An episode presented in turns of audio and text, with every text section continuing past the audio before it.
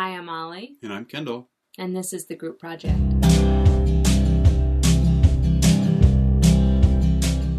Today we're talking with Ryan Rittenhouse from Friends of the Columbia River Gorge. Before we do that, I want to invite you to follow us on Twitter at Group Project Pod. And we also are still running a survey uh, at onechange.com. That's one-change.com. And the survey is about climate change and your experience with climate change.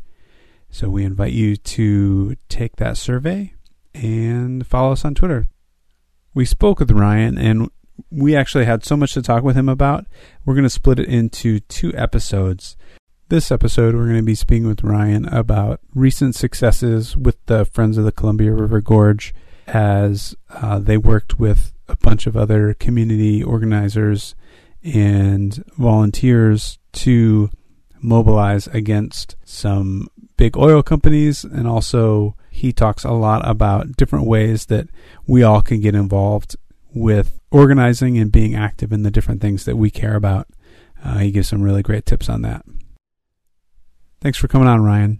Will you uh, tell us a little bit about yourself and how you came to be passionate about conservation? Sure thing. Yeah, and thank thank you for having me on today.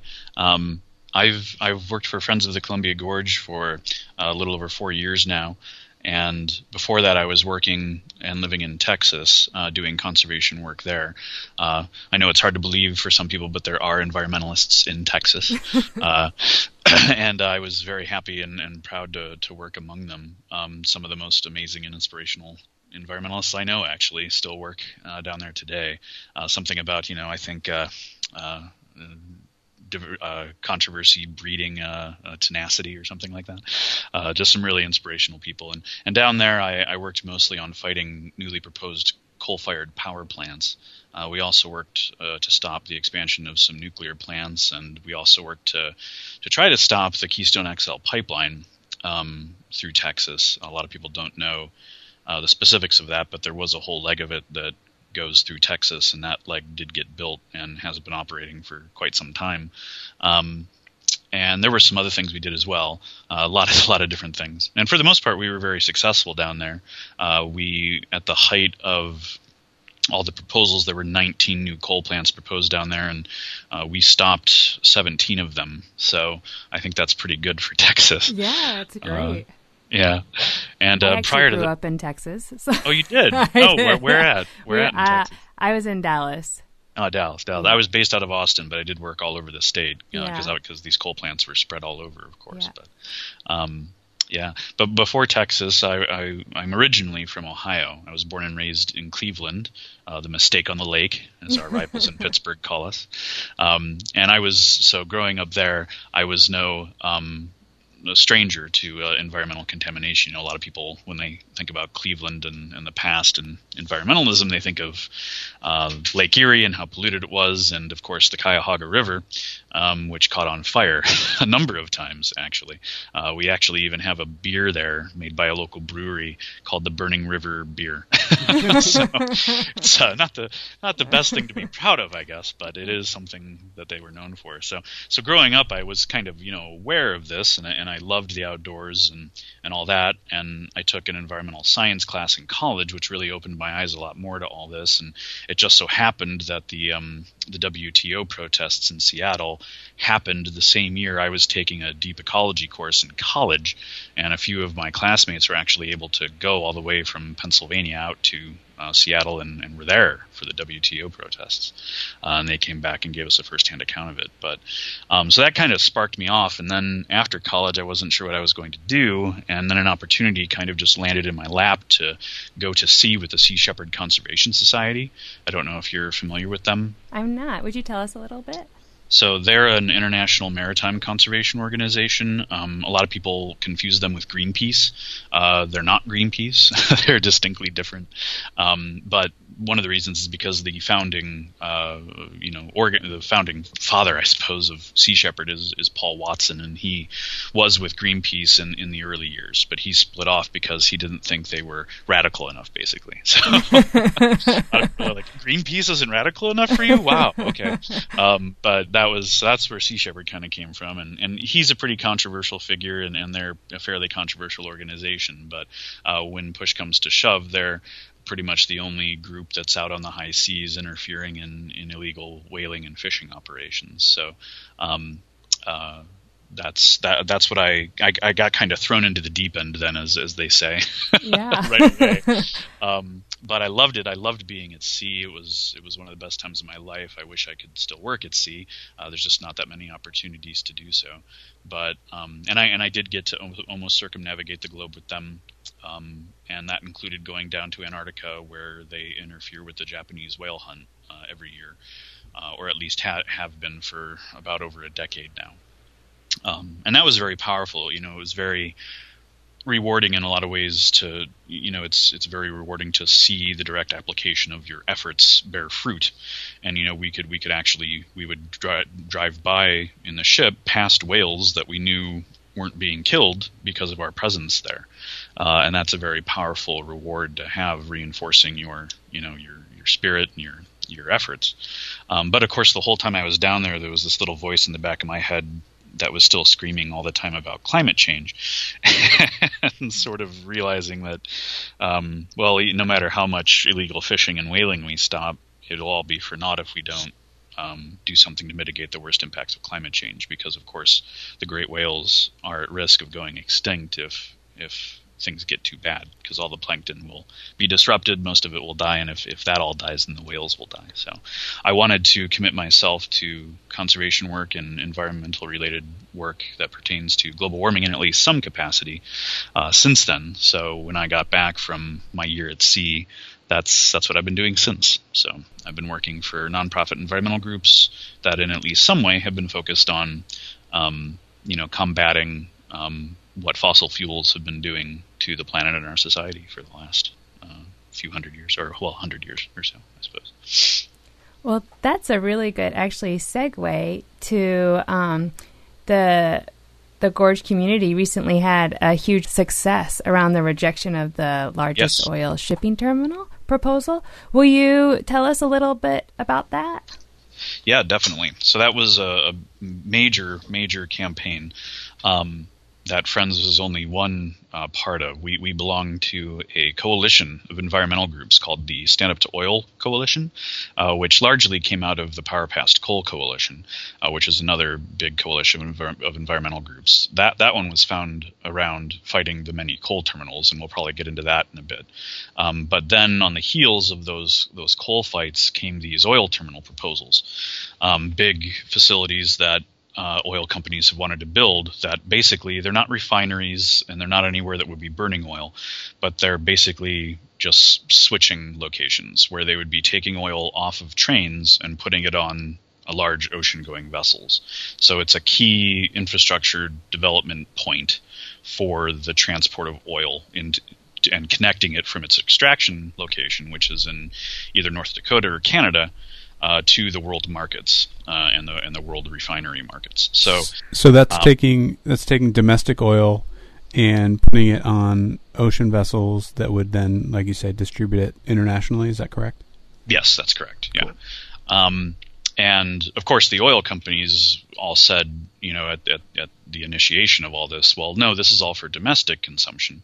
Um, but there's absolutely no reason to be building these giant export terminals on the West Coast if you didn't want to be connecting into the international oil market. And when they first started proposing these, uh, this law was still on the books, a 40 year old law that outlawed exporting um, domestically produced crude oil. So you had to at least refine it first in America before you could export it anywhere. That law, however, was repealed by Congress a few years ago. So it's now, after over 40 years of that being on the books, it's now legal for oil companies to dig crude oil, um, um drill, drill, crude oil, uh, or frack crude oil um, in the United States and just ship it out as crude oil anywhere in the world. So, and this would have been the, the just the terminal that was proposed for Vancouver, Washington. That terminal alone would have been the largest oil terminal in all of North America if it had been built. And so the idea that that was for domestic consumption is just absurd when you start putting the numbers together. This was the oil companies who are extracting fracked oil from the Bakken Shale Formation in North Dakota, and probably also the tar sands developers in Canada wanting to increase their ability to ship out their product and connect it to the world oil market. So, so that's what we were looking at, and it wasn't just a terminal in Vancouver. There were a number of proposals up and down uh, the Washington coast. But the Vancouver one was by far the largest. It, it, it, it, would actually have exported, been able to export more crude oil than all the other proposals combined. so it was truly, truly massive. And so this coalition came together well over, I mean, it was dozens locally and, and throughout the Washington, Idaho, Oregon, Montana, and Wyoming areas. And, and it was uh, like 200, maybe more organizations all working together, all educating the public and, and working to try to stop these proposals. And it was successful. Um, and we did it not only through environmental activism, which of course was a part of it, but so many different people from so many different sectors came together over this. The tribes were very integral in all of this. Many of the oil terminal proposals got denied based primarily on the opposition of tribal treaty rights, which are sovereign rights that the tribes have, um, and they and all these most of the tribes in most of the locations where these terminals were proposed all objected to them and pointed out numerous ways in which they were violations of their treaty rights. So uh, that can't be ignored and, and was one of the most powerful uh, weapons that was brought to bear against uh, these terminals. Uh, but we also had huge coalitions of elected leaders and, and, officials and other groups. There's a group called SELA, which is the Safe Energy Leadership Alliance. That's a sort of loose grouping of elected officials throughout the Pacific Northwest, and, and it's growing beyond that, who are all committed to moving uh, past sort of these dirtier old mostly fossil fuel based sources of energy generation onto safer, cleaner, more renewable sources of energy. Um, and a lot of them were integral in all this as well. And then, of course, you have port commissioners and things like that. There was a very contentious um, local fight going on with the Port of Vancouver and the three commissioners there.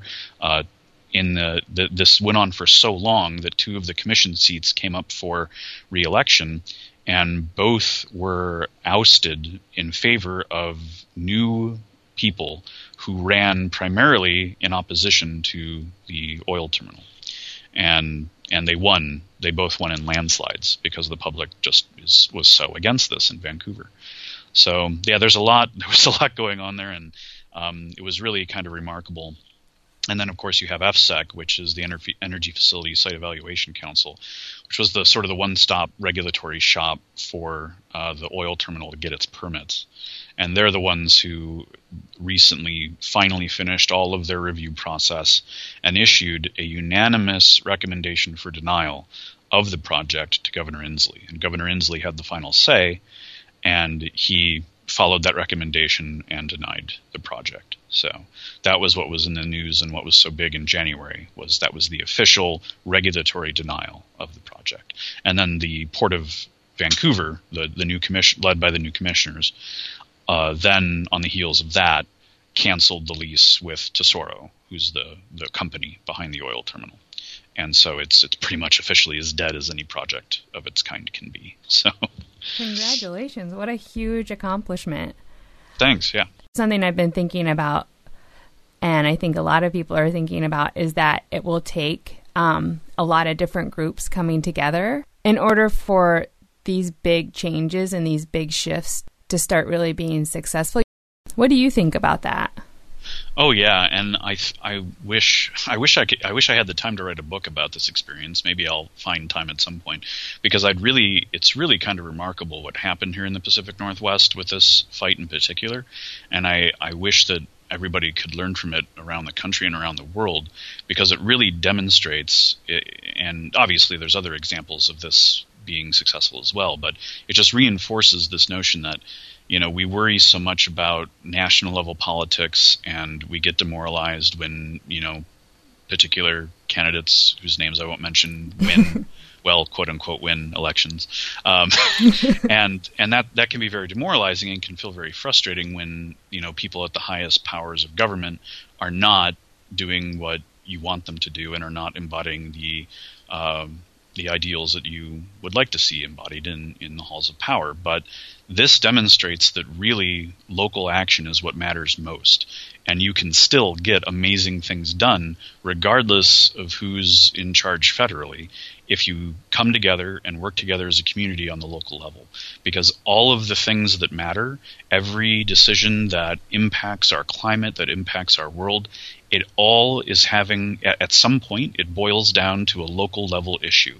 Whether that's getting permits to do fracking, mining, or drilling operations in an, in an area, whether it comes to building a transport terminal like we're talking about in Vancouver, or whether you're on the demand end and you're talking about regulations at your local public utility commission or or anything along those lines. There are ways to get involved and ways to impact this entire process that don't require a giant overarching view. All you need is working together with momentum and with people like you who care about this on the local level.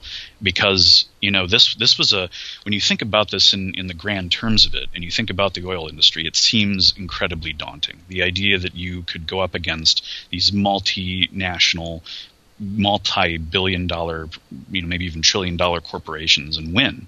But this this effort of theirs to try to reinvest and double down on fossil fuel development, dirtier fossil fuel development, for decades to come, was stopped because it all hinged on them being able to build one facility in Vancouver, Washington. And when we stopped that, we stopped a massive amount of future infrastructure commitment that would have doomed us to many more decades of fossil fuel extraction and use. So that's really what I want people to take away from this is if you work together on the local level, if you get involved in your port commission, most people have no idea if they even have a port commission, much less who sits on it.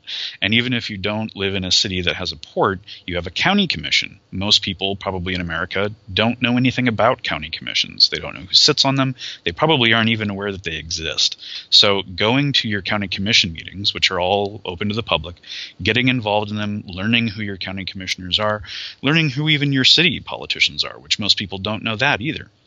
If you get involved on that level, you can make an enormous difference that really has ripple impacts throughout the country and, and potentially throughout the world. Um, so don't get demoralized if if you're feeling like there's nothing we can do.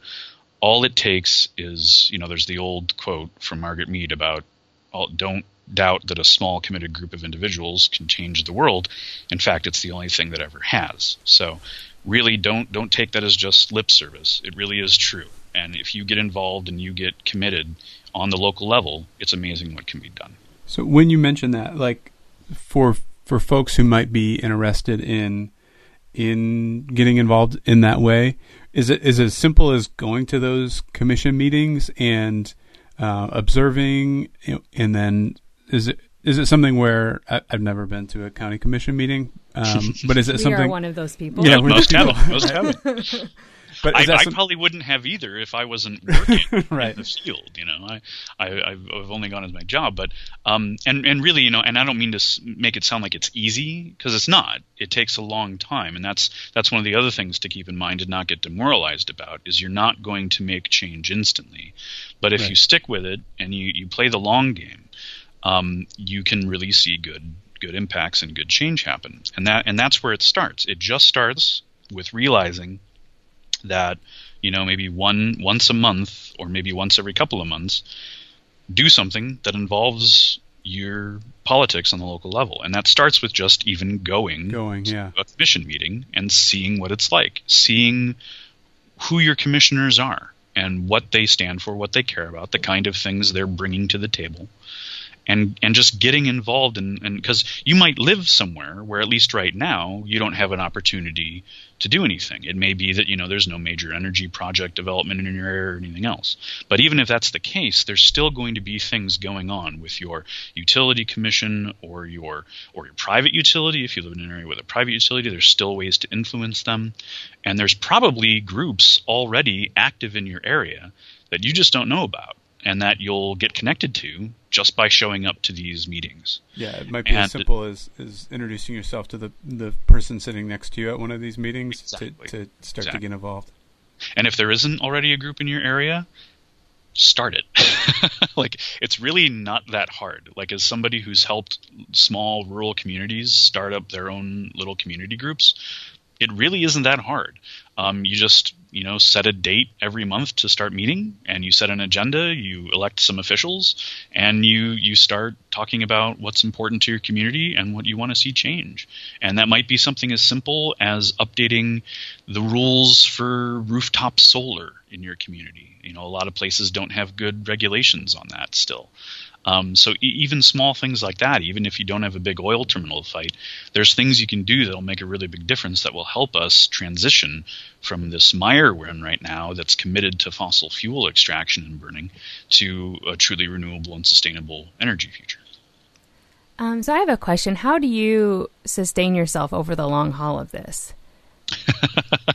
uh, lots and lots of uh, companionship with fellow activists. Um, I I have to find ways to decompress and, and detach and unplug myself personally, because um, because that's it's interesting you ask that because that is quite an issue in in activist circles. Um, um organizers, a- activists, and organizers um, who I've worked with over the over it's been over a decade now. Uh, the issue of burnout is is very real in this in this field.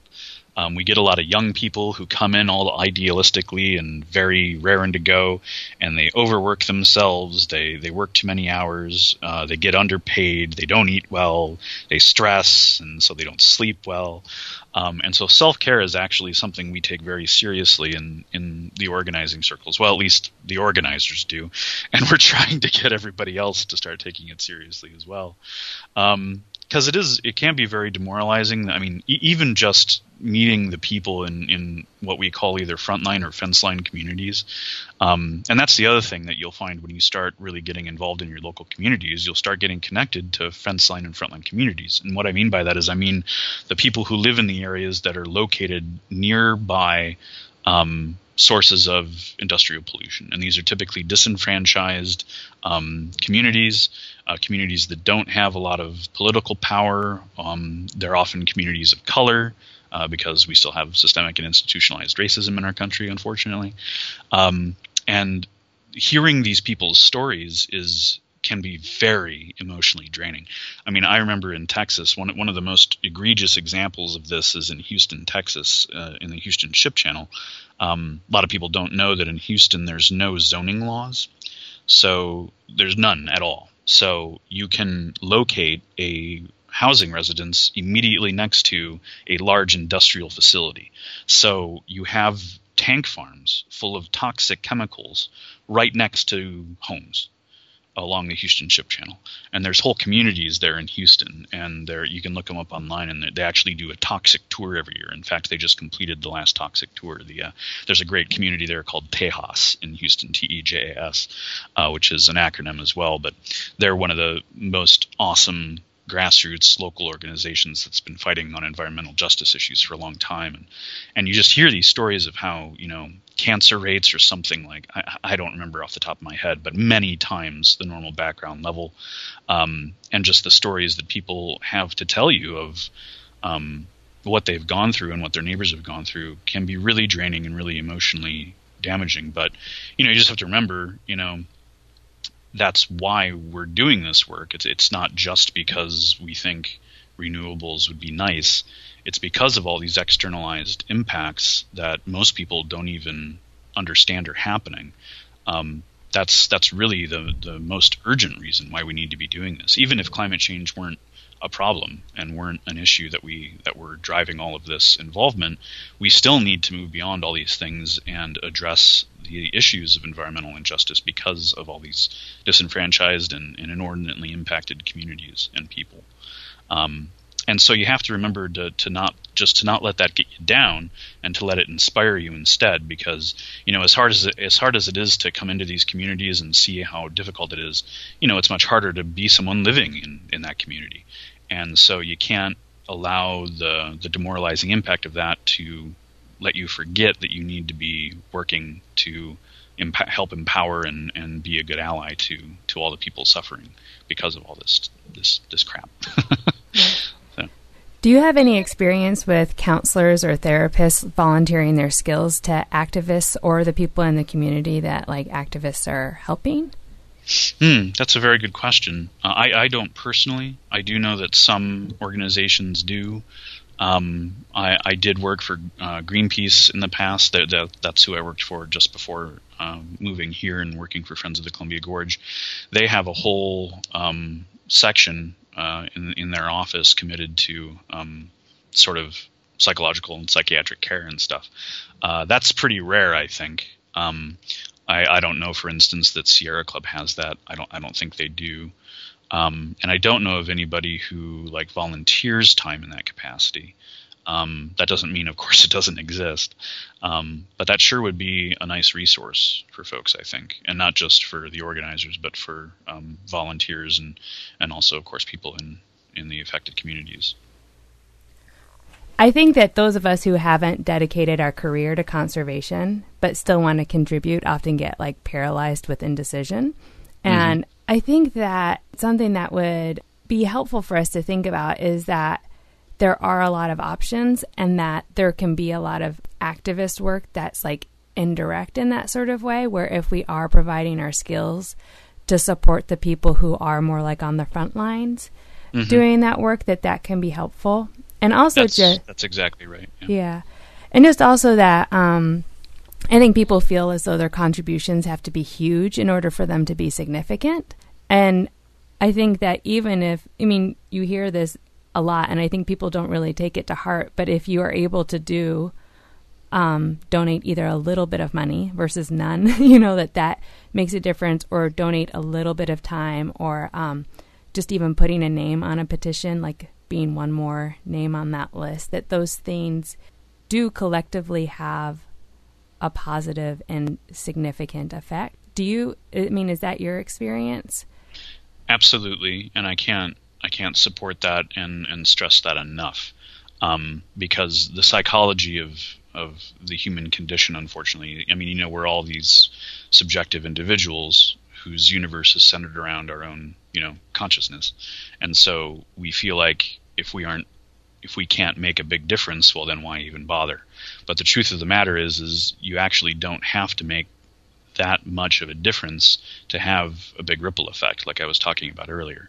And even if it's just once a month or once every two months, just finding a way to plug yourself in, you have no idea how you know what the cumulative impacts of that are going to be.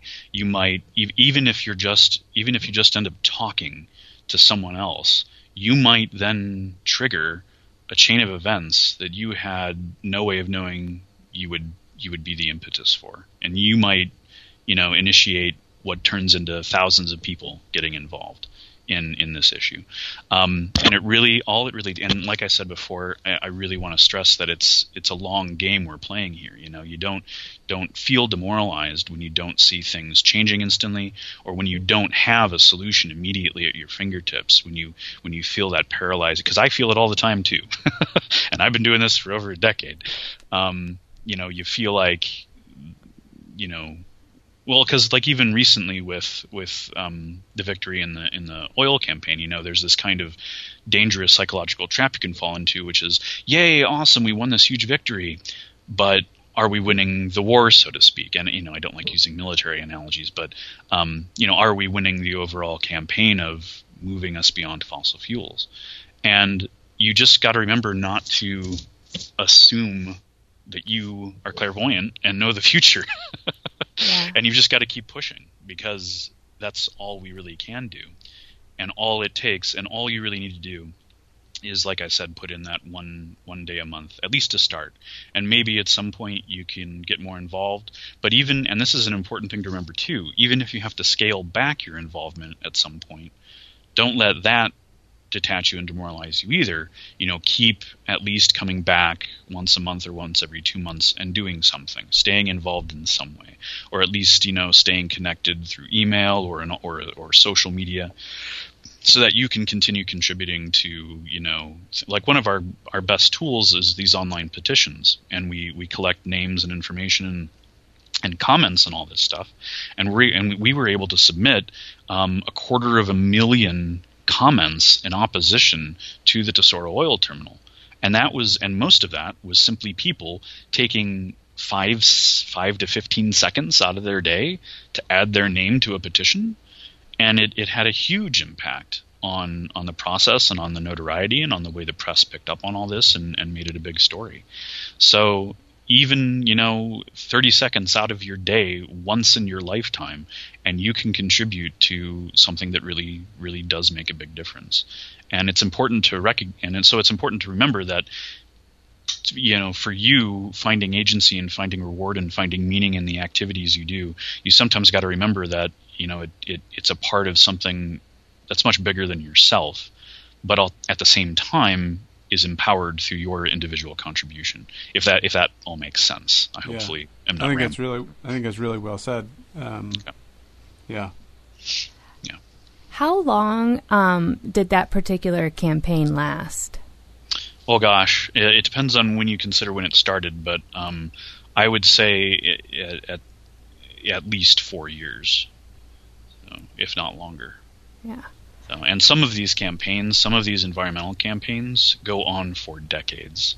Some people in some in some communities, particularly if they don't get national recognition or support, and they have to fight mostly on their own, some of them go on for decades, if not multiple generations. I mean, you have you have people like Marie Gunnoe in, in West Virginia who's been fighting mountaintop removal literally in her backyard for decades now, and people all throughout that community out there who are local West Virginians who have had their their homes, their their communities destroyed, literally blown up by coal mining corporations who have been fighting this for decades and will unfortunately probably have to continue fighting it for decades. Um, you know, and and you know, like we've been saying, that can be demoralizing, but at the same time, what's your option? To stop fighting? For some of these people, that's not a, not an option at all they don't they don't have a choice. So you know, don't let yourself get demoralized just because you have the privilege and the capacity to step back from it and to go away from it and to retreat into you know a more insular you know life because there's other people that, that don't have that option and don't have that privilege. And so that's that's where I think our, our responsibility comes from as, as sort of you know weekend warriors or um, activists by choice. Um, we have that responsibility to to use our position and use our opportunity to to maintain that that that effort and that struggle and and support those who really don't have a choice. Um, what do you think was key to um, all the different groups coming together and collaborating successfully on mm, that particular mm. campaign? Oh, that's a great question because I've been I've been members of coalitions that don't work so well together, uh, and this was really a, a, major success story. I think in terms of many different nonprofit organizations coming together and and working successfully together. I mean, we had we worked locally here anyway. The main players were, uh, aside from us, Friends of the Columbia Gorge. There was uh, Columbia Riverkeeper, who people always confuse us with. I, I always get asked, the, you, you work for Columbia Riverkeeper, right?" And I'm like, "No, no, I work for Friends of the Columbia Gorge." Uh, but they're a fantastic organization, of course, and we work very closely with them on many issues. Um, but aside from them, there was the local Sierra Club, there was Physicians of Social Responsibility, uh, there was Climate Solutions, who's based out of Washington. Um, uh, th- there were so many different organizations. Greenpeace was also involved. Um, many, many different organizations, like dozens of them. And really, what what brought it all together and made it work was a the fact that so many of the people involved were were pretty well experienced and and and talented and, and effective organizers who respected one another and who understood how coalitions needed to work in order to be successful. So we, we made clear understandings of what this coalition was about, what it was focused on, what it would be fighting. Um, and we, we kept the business focused on that, even though all of our organizations had other stuff going on and still do. Um, when it came time to do coalition work focused on this terminal, we we focused on that and prioritized that. Um, and I've I've never worked with a coalition that was as effective and was as mutually respective, res- respectful um, as this one, and I was very very honored and proud to be a part of it. Um, it also helps that a lot of these, you know, some of these other uh, organizations that are, you know, undeniably larger than than Friends is, than Friends of the Columbia Gorge, that have either national or at least statewide reach. Um, you know, they recognize this and they set it as a priority. Um, they recognized the danger this posed, and they committed resources to it. Um, you know, we could have never handled the kind of uh, budgetary demands that this campaign required if we were doing this on our own, or even if it was just us and Columbia Riverkeeper doing it on our own.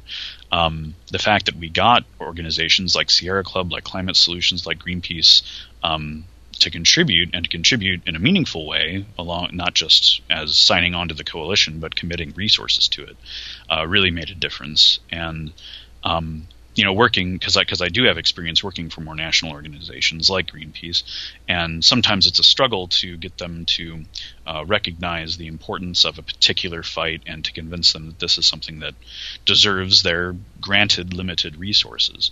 Um, but if they do commit, and if you can get them involved and, and, dedicated to it, then it really does make a difference, and that goes for members of the public too.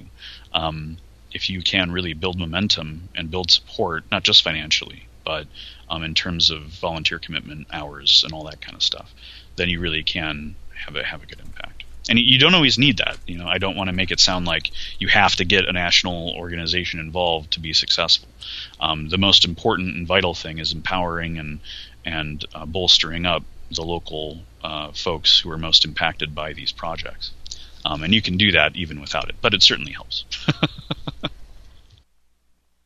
we want to thank Ryan for his time. And again, we're going to pick up the rest of the conversation in the next episode. Again, you can follow us on Twitter at Group Project Pod. You can fill out our survey at onechange.com. That's one dash change.com. There's a survey about climate change, and we would welcome your ratings and reviews on the iTunes Store. Thanks for joining us.